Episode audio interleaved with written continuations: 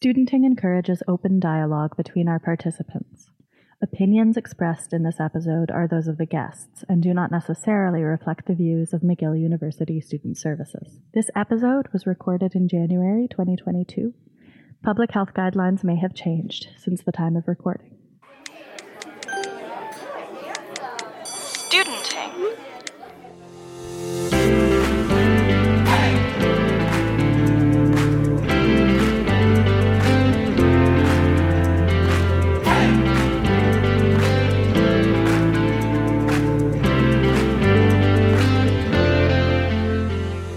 Welcome to Studenting, your favorite podcast for all things McGill, hosted by students working in student services. I'm your host, Margaret. Each season, we dig into a facet of the student experience, talking with people across campus about life at McGill beyond the classroom. This season is all about community, finding it, building it, and helping it grow. Today, Khadija Ahmed, president of the Muslim Law Students Association, Mary Zhang, co founder and president of the Secular Students Alliance, Nancy Kaul, co president of the McGill Dharma Society, and Carlene Gardner, director of the McGill Office of Religious and Spiritual Life, join us to talk about faith communities on campus, building interfaith community, and finding support for spiritual and religious exploration at McGill. Perfect. So, welcome everyone to the Faith and Interfaith Community episode of Studenting. I have so many guests here with me today, and we're really, really excited to chat with all of you. So, just working around, why don't we start with um, Khadija? Would you mind introducing yourself? Sure. My name is Khadija Ahmed, and I am a third year law student at McGill's Faculty of Law. And I'm also the president of the Muslim Law Student Association this year. Awesome. We're really happy to have you here with us. Thank you for joining. Uh, Mary? Hi, I'm Mary. Uh, I am a final year BCom student here at McGill Desautels, and I am the president and co founder of Secular Student Alliance uh, Pan Montreal chapter.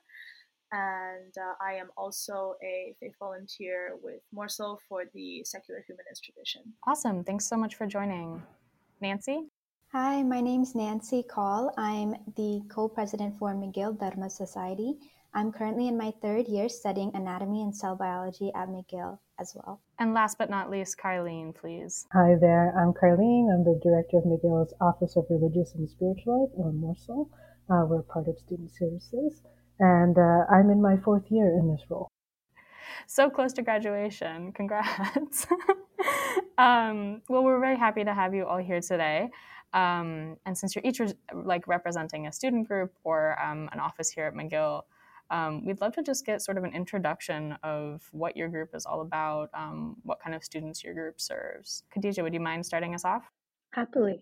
So, um, McGill's Muslim Law Student Association basically provides a forum where law students can discuss legal issues relating to Muslim communities in Canada, but also within a global landscape. And we seek to raise awareness uh, of issues affecting Muslims within both the law school community and our broader communities.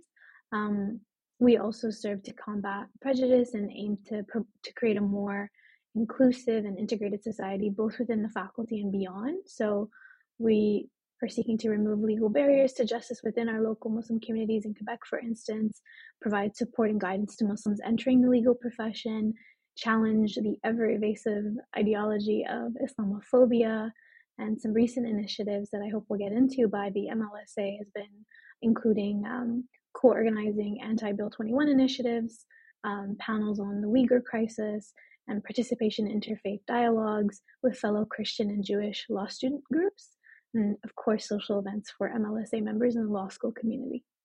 That's amazing. It's lovely to have you here.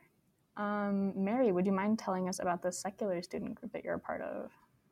Yeah, of course. Um, so the Secular Student Alliance Pan Montreal is a chapter under the uh, national US based Secular Student Alliance organization, uh, which I'm involved with the national organization as well. Um, specifically, the Montreal chapter aims to serve two purposes. Um, and of course, we aim to serve basically the agnostic, atheist, um, secular, non religious, kind of an umbrella term, um, students and youths in the Montreal area. Um, and our mission is twofold. We aim to create a safe and positive community for these students that I mentioned, um, but also we serve as a space and avenue for secular advocacy. Um, that means issues that have historically been affected by um, religion and forces of religion within our society. Um, an example of this is we had a panel series on um, secular criticisms against Bill 21, very similar to what Khadija was talking about.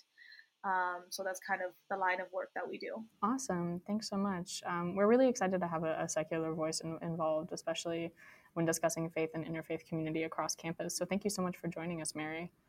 And Nancy, please tell us a little bit more about the Dharma Society. No, sure.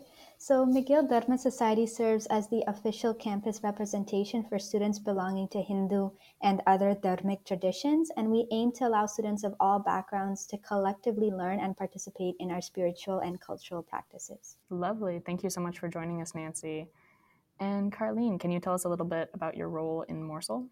Sure. So our office, the Office of Religious and Spiritual Life, we're part of Student Services, and we're here to support religious and spiritual life for our students, for their well-being, uh, their personal growth, their understanding of what it means to live in a pluralistic society. Um, now, we ourselves, of course, are not a religious organization, but rather we're a service for all students. So whether they identify as religious or spiritual or secular or, you know, in that space of still trying to figure it out uh, we are really here for all of our students. So, in addition to the work that we do that supports those kind of individual and personal explorations, we also aim to form a community for students of all backgrounds to come together for you know learning, for dialogue, and to create a community that is itself defined by open-mindedness and an open heart also, and a real curiosity about life's big questions. That's awesome. And, and we're excited to sort of tap into that curiosity today and then hear what each of you have to say. Um, so, again, thank you all for joining us. And now that we sort of know what groups you're from and um, what communities you're seeking to, to get in touch with, um, I would be personally really curious to know um, when was your group, respectively, um, founded? Like, what, what need did it meet when it was created? And um, how how long has it sort of been been active in the McGill community and on campus? Um, we could start with the MLSA and Khadija, please. Yeah, so we actually don't know the origin story of the MLSA. um, I think it's probably because um, participation in, w- within the MLSA or uh, group membership, there's been ebbs and flows being in law school can be really demanding. And so um, I think there have been some years where there's been a higher um, level of participation. And so we haven't been able to retain that origin story knowledge, um, sadly. But um, sorry, what was the second part of the question? Which was just just if you did know the um, the genesis of your group, what what sort of need did it meet at, at the time that it arose? But if if it's a mystery to you, that's okay. You can you can make up your own genesis story if you'd like. yeah, I think it. I can imagine that. It, I I imagine the genesis to be um, Muslim law students wanting to find a space to come together to talk about um, issues that touch on our community but may not be discussed in a very holistic or an empathetic or compassionate way. Um, I think that's definitely been the case for sort of my affinity to my fellow Muslim law students, where we sort of come together and talk about Bill 21 or, um, or doctrinal readings on certain types of law. And so it's I think I would imagine that that would probably be the genesis and sort of just, you know, breaking bread, having food with people that uh, share a similar perspective is always is always nice. Absolutely, I think I think that makes great sense as a genesis story. And Mary, would you please tell us about the founding of the Secular Student Alliance? Yeah, absolutely. Um, the genesis of the Secular Student Alliance um, we were well i founded the organization along with my co-founder and co-president uh, loic eloy who is a mcgill grad a mcgill alum. And uh, we so a bit of a backtrack i my personal relationship with uh, secular student alliance the national organization goes way back to when i was in high school and i tried to found a chapter in my high school uh, which unfortunately, due to external um, external factors, uh, were unable to happen. And when I came to McGill after my first year, I was able to build some network, um, get a sense of the campus. I was really interested in starting this organization again because I noticed that there was um, there wasn't a space um, for secular students on campus. And in the process of trying to gauge interest for the organization and trying to found this organization at the end of my first year, this would have been 2019.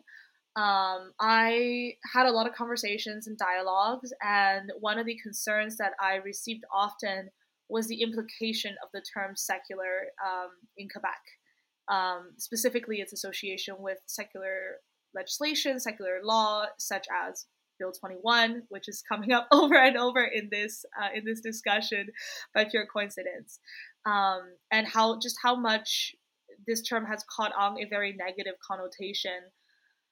Um, and this was something that I was, you know, having dialogues with other people, having conversations with myself over of um, if we should go forward with this name for our organization, um, and basically how to reconciliate that. And in 2020, when this organization was officially founded, my co founder actually reached out to me over LinkedIn um, when I posted something about me speaking at a national event for secularism. And we came together, we chatted over coffee, and we decided that this, well, chatted over coffee over Zoom because it was 2020. And we decided that this was something that we were going to do. Um, and a major part of it was that we wanted to reclaim the term secularism and secular for students who actually are secular, uh, for people who are actually secular. Um, I thought it was widely unfair that um, a term that a lot of us identify as part of our personal and religious and faith identity has been essentially um, taken and appropriated by a group of mostly white, mostly religious um, legislators who are not involved in our community, who use our name um, as a cover for their own ulterior agendas. And we wanted a space where students could see positive secularism modeled and reclaim that term for themselves and have a community for advocacy and just for belonging. Um, so that's a little backstory there. Well, congratulations on on establishing a chapter, especially here at McGill. Um, what an awesome, yeah, what an awesome way to sort of build community and and find a network. And Nancy, could you please tell us about the uh, Dharma Society? Sure. So um, McGill Dharma Society is actually like a really new club. So uh, we were actually just founded last year in the winter semester um, uh, by my co-president Shreya Mahasenan. And we had tried before, like I hadn't tried or Shreya hadn't tried, but I know another group of people had tried a few years prior, but it didn't go through because there was already the Indian Student Association. So um, then we had tried again because obviously um, your religious identity and your country of origin isn't the same thing. So we wanted to fill that gap because we didn't have any Hindu representation on campus. So we were really happy when we finally got approved, and we just recently got full status as well. So um, yeah, so we're really happy to have been able to bridge that gap. That's awesome, and and congratulations, congratulations in order uh, for the the recent full status as a as a campus group. We're really excited to sort of include you in this conversation, and and hopefully more people um, will also get to, to know about, I mean, not only the Dharma Society, but also all of these campus groups. And if they speak to them as a, as a student or as a, a secular or faith interested person, um, hopefully they can, yeah, interact with your, your groups, your clubs, your community. Um, and then Carlene MORSL, it is a part of the administration, but how long, how long has MORSL been around? Do you know? That's a really good question, uh, Margaret. Um, I know that McGill has had some kind of a campus chaplaincy since the 1960s, you know, primarily with a Christian focus in those days. Uh, but I would say that around the 1990s, uh, it became much more diverse and much more actually multi faith. Uh, and it's been integrated into student services uh, as a service for all students for, I'd say, well over 30 years now. And we did change the name from the chaplaincy service to the Office uh, of Religious and Spiritual Life about 10 years ago. So that's you know more of a, an inclusive naming of the of the office because you know chaplaincy can often be you know seen as just a Christian term. It, it's awesome that the office has sort of recognized the the needs and the demographics of, of students on campus and sort of um, reflected back on itself and, and adapted to, to suit those needs. Um, so that's that's all really really interesting stuff about sort of your your start points. I mean, two of the groups, the secular group and the Dharma group, like both of you guys are pretty new, pretty fresh on campus. Um, so we're excited to have sort of both both old and, and new here today. Um, just a, a, question about the communities um, you're trying to establish, connect, develop. Um, what kind of events or activities um, are your groups currently leading um, under the pandemic? Or if you were having those events before the pandemic, what did that life look like? So how do yeah how do you foster community through through events and outreach? Khadija, would you mind telling us about um, how the MLSA does community? For sure, yeah. So um, during the pandemic, I would actually say it was a lot easier logistically to to coordinate and um, bring people together. Um, I'm thinking about the numerous panels we've held in the past uh, uh, two years now, um, and we've had some really cool panels. I'd say, for instance, we hosted a panel on the Uyghur crisis um, last fall, uh, so fall 2020 and we were able to get two out of the three panelists that were not in Montreal. And um, I think it's really difficult to actually get people to speak on this crisis and who have authority um, on in, in, doing so, and and can, and so um, we had a member of parliament, uh, uh, Garnett Genuis, who has been really outspoken on this crisis, and we also had a Uyghur activist, Rukiye Turdush, and so it was really cool to be able to bring together people that are directly affected or contributing to such an important cause that matters so much to, to our community because what is happening in the region of Xinjiang um, is uh, is genocide and has been declared that. So that the gravity of that and having created the first space for within the faculty of law virtually to be able to talk about that has been great. And we've been also able to collaborate with the Christian Legal Fellowship and the Jewish Law Student Associations. Um, and we've been able to put on really uh, timely topics such as women, women of faith in law um, and the place of religious law today. So, two different panels there. And so, we've been able to get really interesting speakers. So, it's uh, sometimes it feels pretty lonely to talk about spirituality and religiosity in certain spaces because it's not a la mode, you know, it's not really, it's not really cool to talk about it or um, it just religion has such a bad rep because of um, things we mentioned earlier um, in terms of, of systemic issues and contributing to systemic issues. So there's not a lot of space to speak um, openly and compassionately about the value of religion. So to be able to carve out that space and bring in speakers that aren't directly in Montreal or directly associated with the Faculty of Law um, through uh, through Zoom has been such a, a, a a gift, and we've been happy to be able to share that space with people.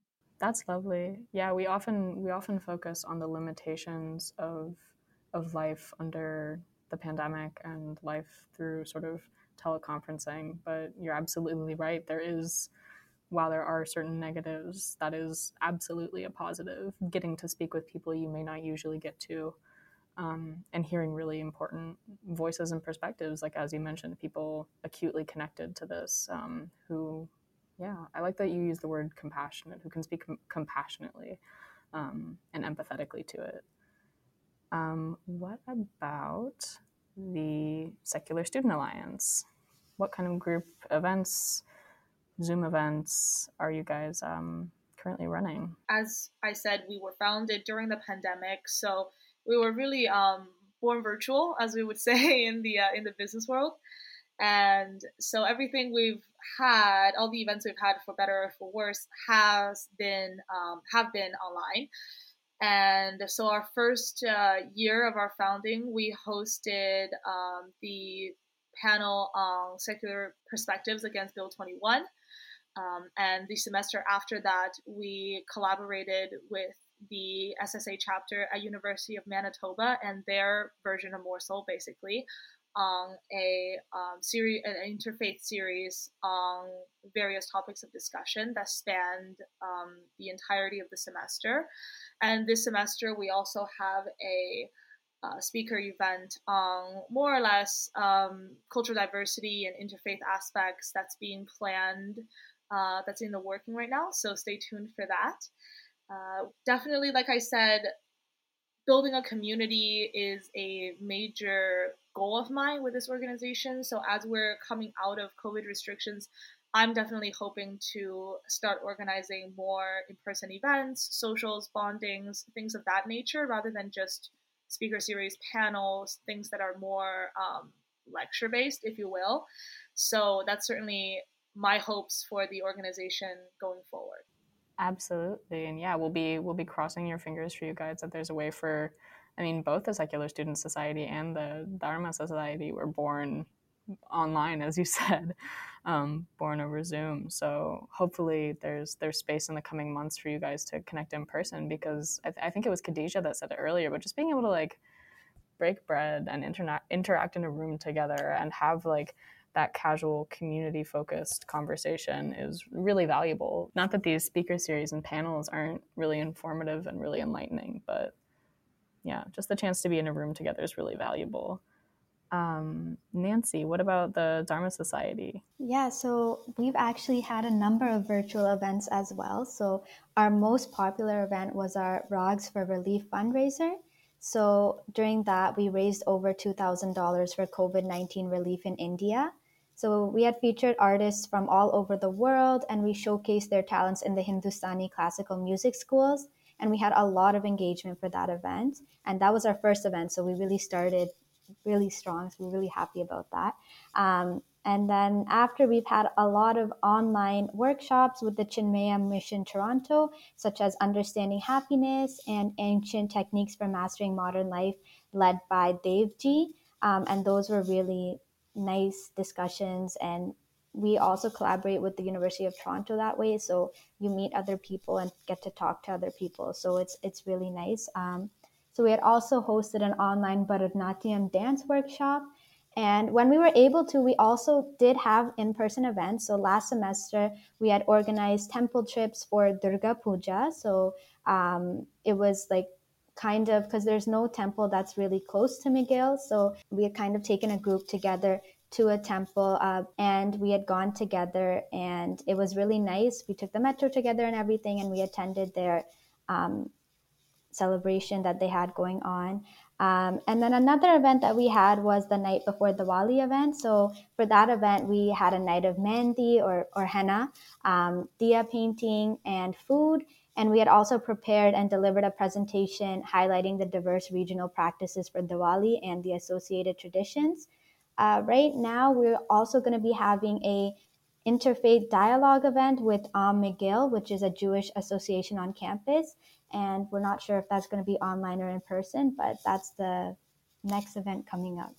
Awesome, and congratulations on your, your first event being so successful. That that really speaks to the um, the community that is here on campus that just sort of needs like a central gathering point to come towards. So congratulations on that. And yeah, we're, we're really excited for everybody to, to keep developing, keep growing. And I think it's really cool actually that each, each of you um, spoke to the, the connections that you're making with other groups.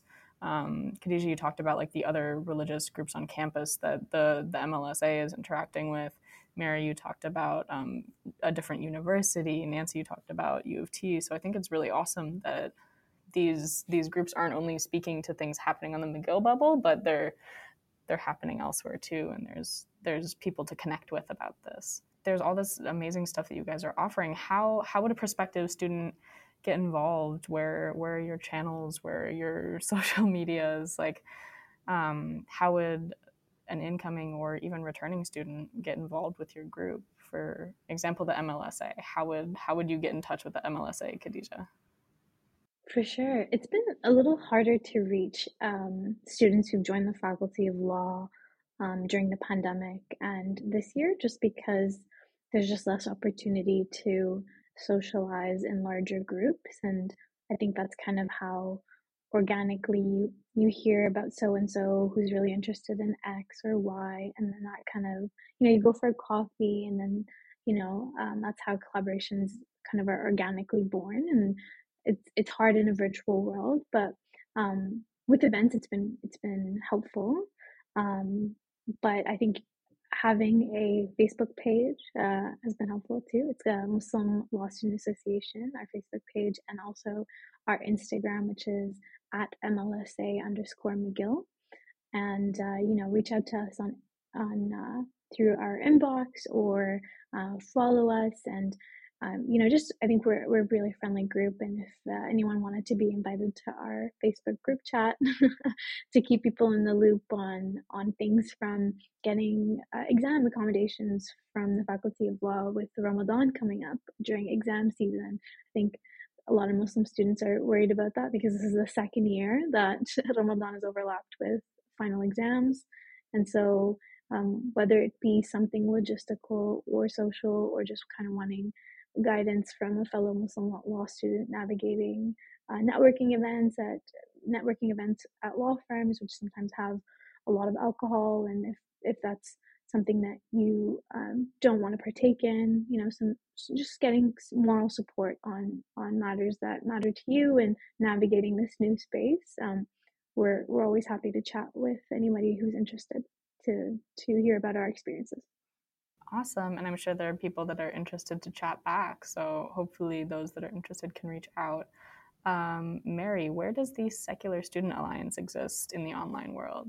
Yeah, for sure. Um, of course, with things being virtual, there's an inherent difficulty to connecting and building communities, um, and that's certainly been felt. Um, currently, we are active on Facebook. We have a Facebook page and we have an Instagram page, both of which are active and are managed by our exec team. So feel free to reach out to us there, and from there you can also find our contact information, like our emails, etc.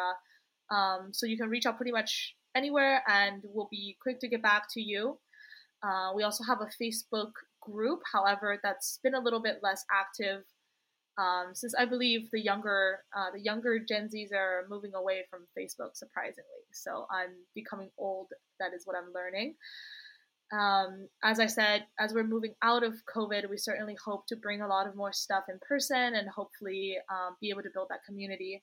But one thing I found that's really helpful when it comes to building a community online is really putting a personal touch in and going forward kind of human first. I believe Khadija was the one that mentioned this, but um, it's difficult talking about issues of religiosity or non religiosity for that matter. It's something in Western quote unquote secular society is seen as almost unprofessional or even taboo. Um, and it can be very powerful to um, just put yourself out there and put your religiosity or non religiosity, your faith identity out there in a way that is positive and, and inviting. And that in of itself will start a lot of really great conversations, and you'll have a lot of more people reach out to you in um, very genuine ways that you wouldn't expect otherwise. Um, also, joining the MORSL Network has also been incredibly helpful in helping us have a bigger reach and build communities and um, just have a reach to students we otherwise wouldn't be able to connect with. Thank you so much for sharing. And Nancy, where could interested parties find the Dharma Society? For us as well, honestly, just reach out to us on our social media. We're active on Facebook, Instagram. Uh, you could even give us your email. We could add you to our list serve, which we sell, send out um, every month. We try to send it out monthly. Um, as well, you could just reach out to us, and we have a lot of volunteer opportunities to help out at events. Or if you're interested, you could even uh, potentially be part of the exec team. Otherwise, just attending our events, whether virtually or in person, are a great way to kind of connect with the community as well. Um, and Carlene, finally, how would a student interact with MORSL? How would they find you on campus? Uh, well, we're actually, you know, fortunate compared to most student groups in that we actually have office space on campus. Um, we have a beautiful drop-in center on uh, McTavish, uh, 3610 McTavish, up on the third floor. Uh, we've got, um, you know, a front desk reception area, a little student lounge, and a beautiful prayer and meditation space. So I think a lot of students have maybe not known about this, especially since, you know, many of our students have started their university career online and haven't really been much on campus. But uh, we do have a physical footprint uh, on campus, which uh, we're really fortunate to have. Um, we also, like everyone else, have you know Facebook and Instagram. You can find us on Facebook under MORSL, on Instagram under MORSL McGill. Uh, but I think the most reliable way to connect with us is going to be uh, like what Nancy said through our listers, through our newsletter. Uh, it goes out every Friday. Um, we put out, you know, events that are happening across all different faith clubs, uh, partner organizations in the Montreal area, everything related to um, spirituality, inner wellness, religious literacy, things that are happening in and around the, the McGill campus. So subscribing to our newsletter honestly is the best way to know about the upcoming events, you know, the classes, the workshops, the interfaith panels, uh, the training opportunities, and so on that we've got going on. Awesome. Well, hopefully, students that are interested um, can now take advantage of, of the existence of these groups and reach out to, to any of you guys if they're they're interested. And and moving sort of away from the the logistics, um, I would be really interested to hear from each of you. Um, what are some just more anecdotal stories about ways that you've seen students come to connect around their faith, around their beliefs, around secularism as a sort of reclaimed identity. Um, how have you sort of seen that in your tenure at your at your group? Um, and Khadija, could we start with you in the MLSA? Sure. So, if I understood your question correctly, it would be more so about members um, exploring their own religious identity, like within the group. Yeah, and what has that looked like? What what changes do you feel like you've been making? How do you feel people have been responding to the group? um, things like that. Like, what does participation look like, sort of? Yeah, I, participation has looked. Um, we're a pretty um, non-rigid group, I would say, in terms of you know coming and joining and supporting. Yeah, supporting in terms of the administration of our student group. Um, I think we've been really open that I think that people do feel comfortable um, members feel comfortable to speak to us and approach us. Um, I'd like to think, um, and I think there there would be some people that corroborate that um, that regardless of what level of faith they're at, and I think sometimes we could be really self-critical sometimes about the groups we identify with and sort of not being up to par and and whatnot. And I and I'm using air quotations for those who are listening, which is everybody except us because we're in this.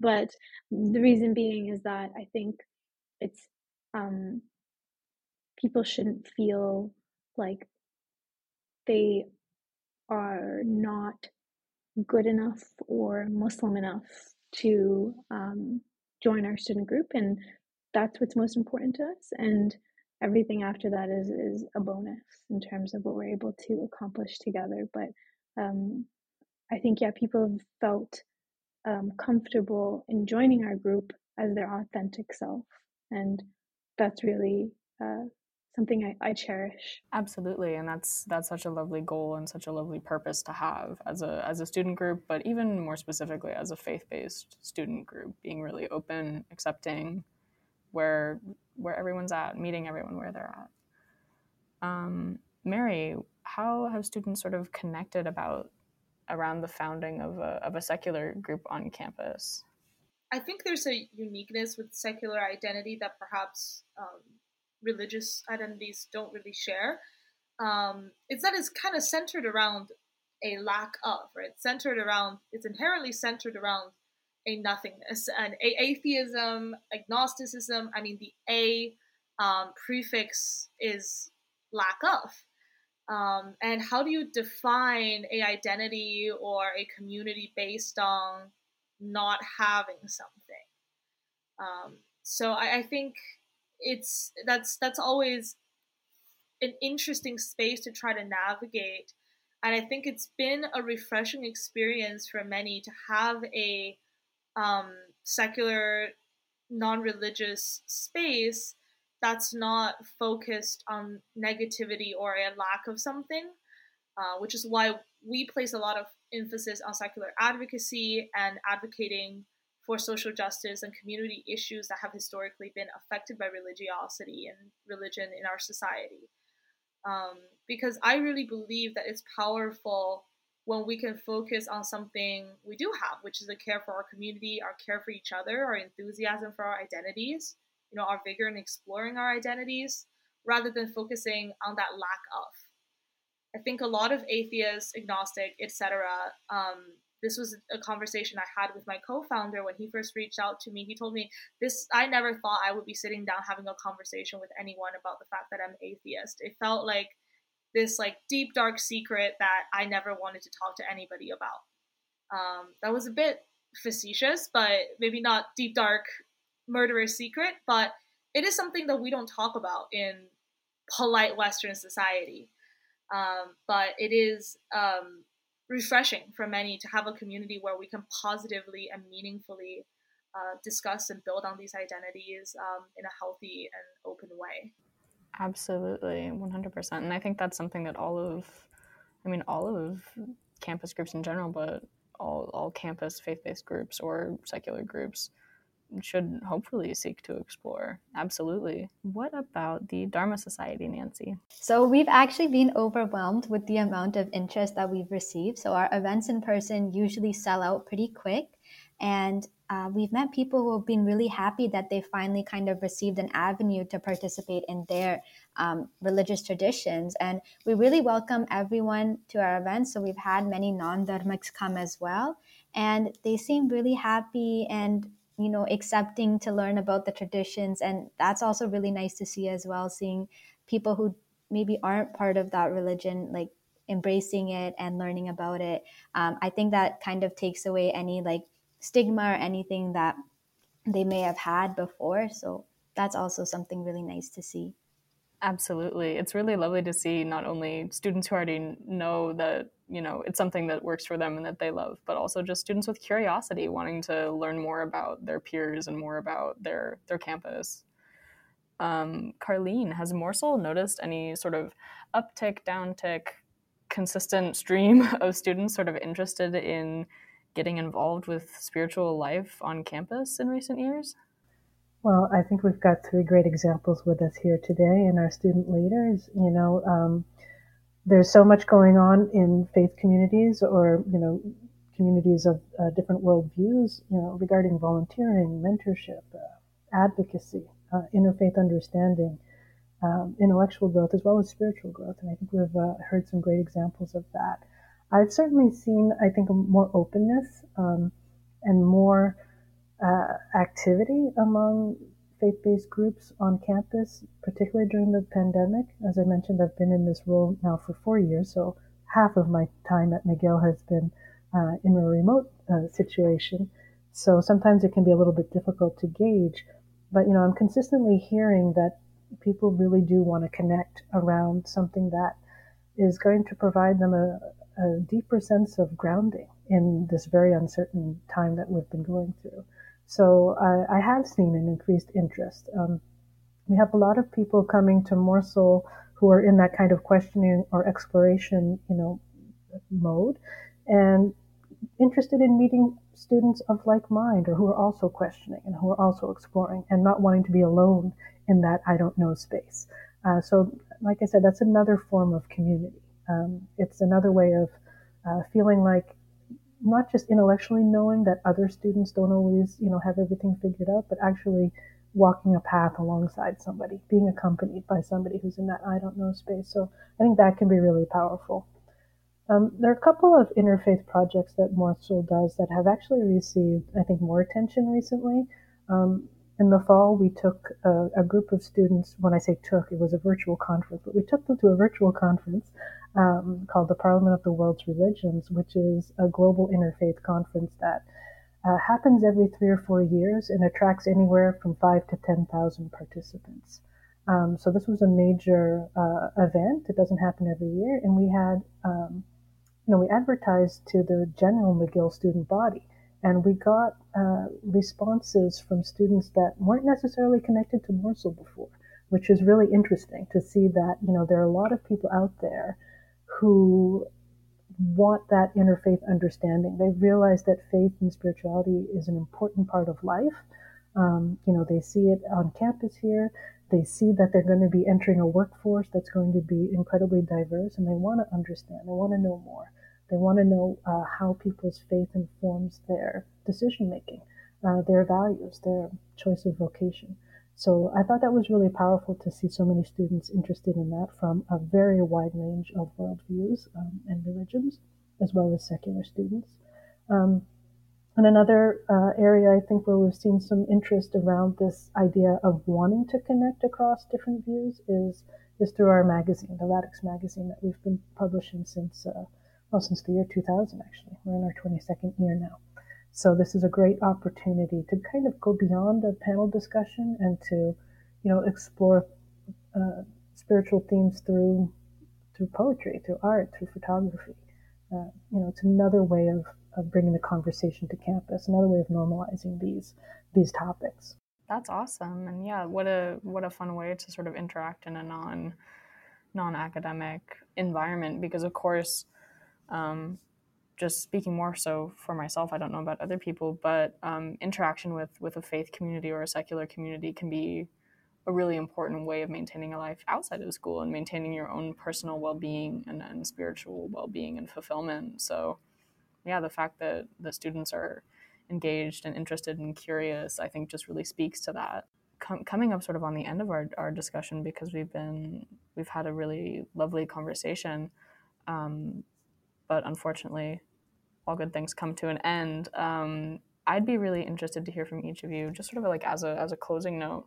What is something you really want people to know about your group? Anyone listening, like it can be anecdotal, it can be whatever you think is most interesting. But yeah, what do you want people to know most?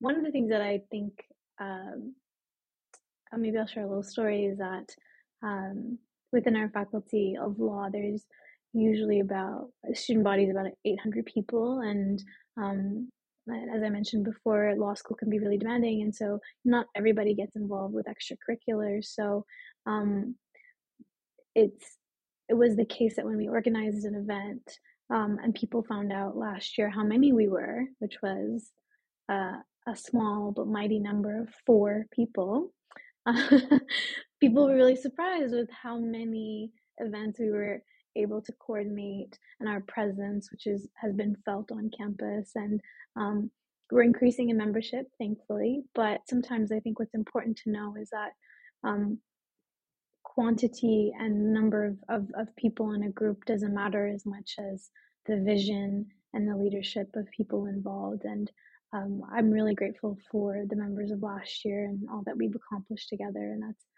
Asia Siddiq, um, and uh, Sarah Wright and Irfan Tahiri and myself, where we were able to really, I think, come together and put put together a lot of things we were proud of, including not just external events, but you know, we we hosted an iftar that had such a we had more non-Muslims attending than Muslims, and so um, just bringing our community together in different forms, and that was really, really beautiful and a powerful message um, that we took to heart when people found out how many people we were and just sort of just reflecting on the impact that we had all year last year and um, and onward. So um, yeah.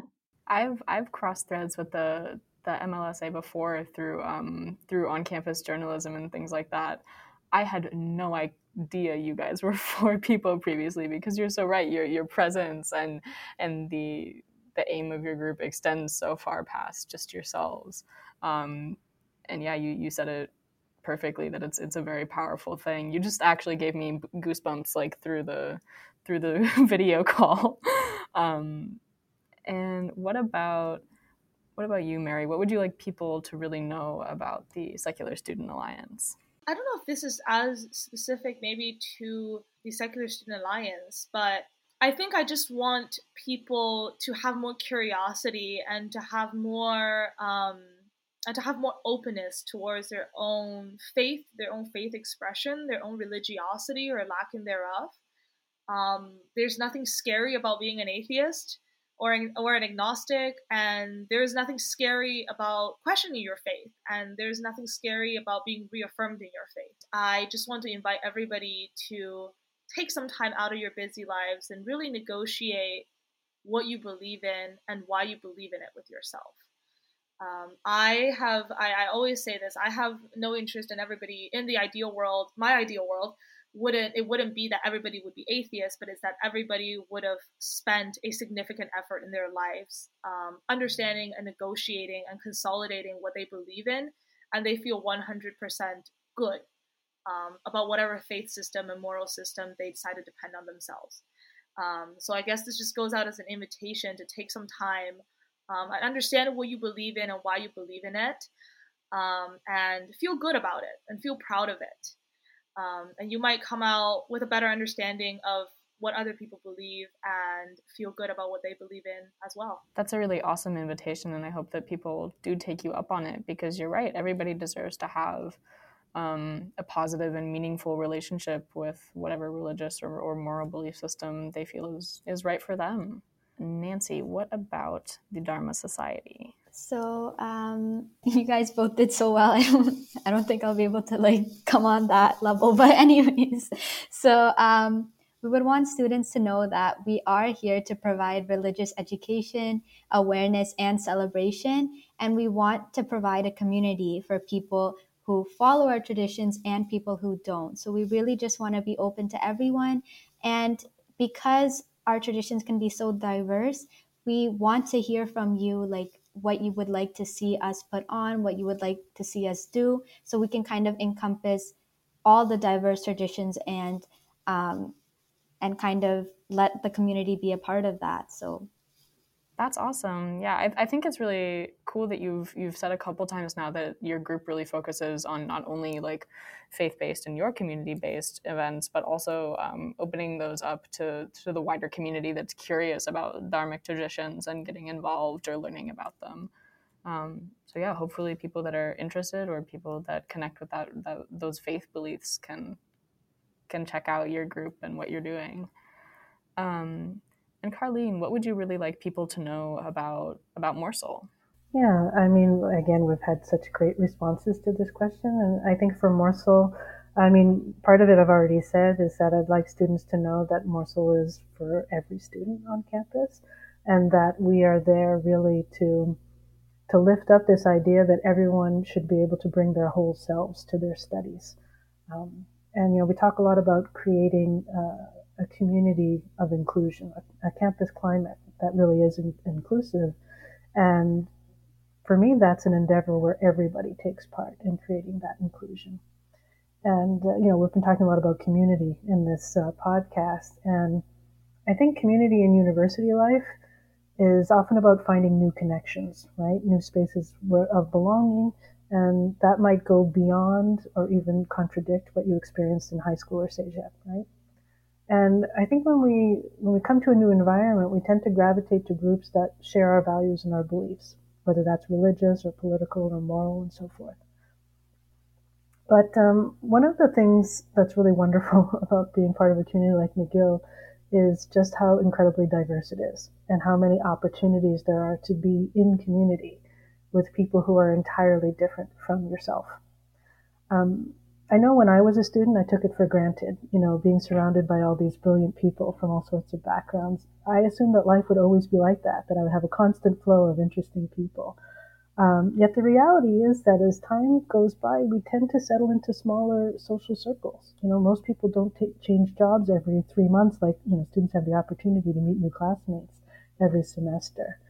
So I think what I'd like people to know is kind of like what Mary said, is to share a hope and an invitation uh, to take advantage of this time to really connect with people who are not at all like yourself, um, and to make this kind of connection a lifelong practice. And I think that's something that will go a long way towards building a more harmonious society in general. A piece of advice that I'd love to share is um, reach out and reach out early.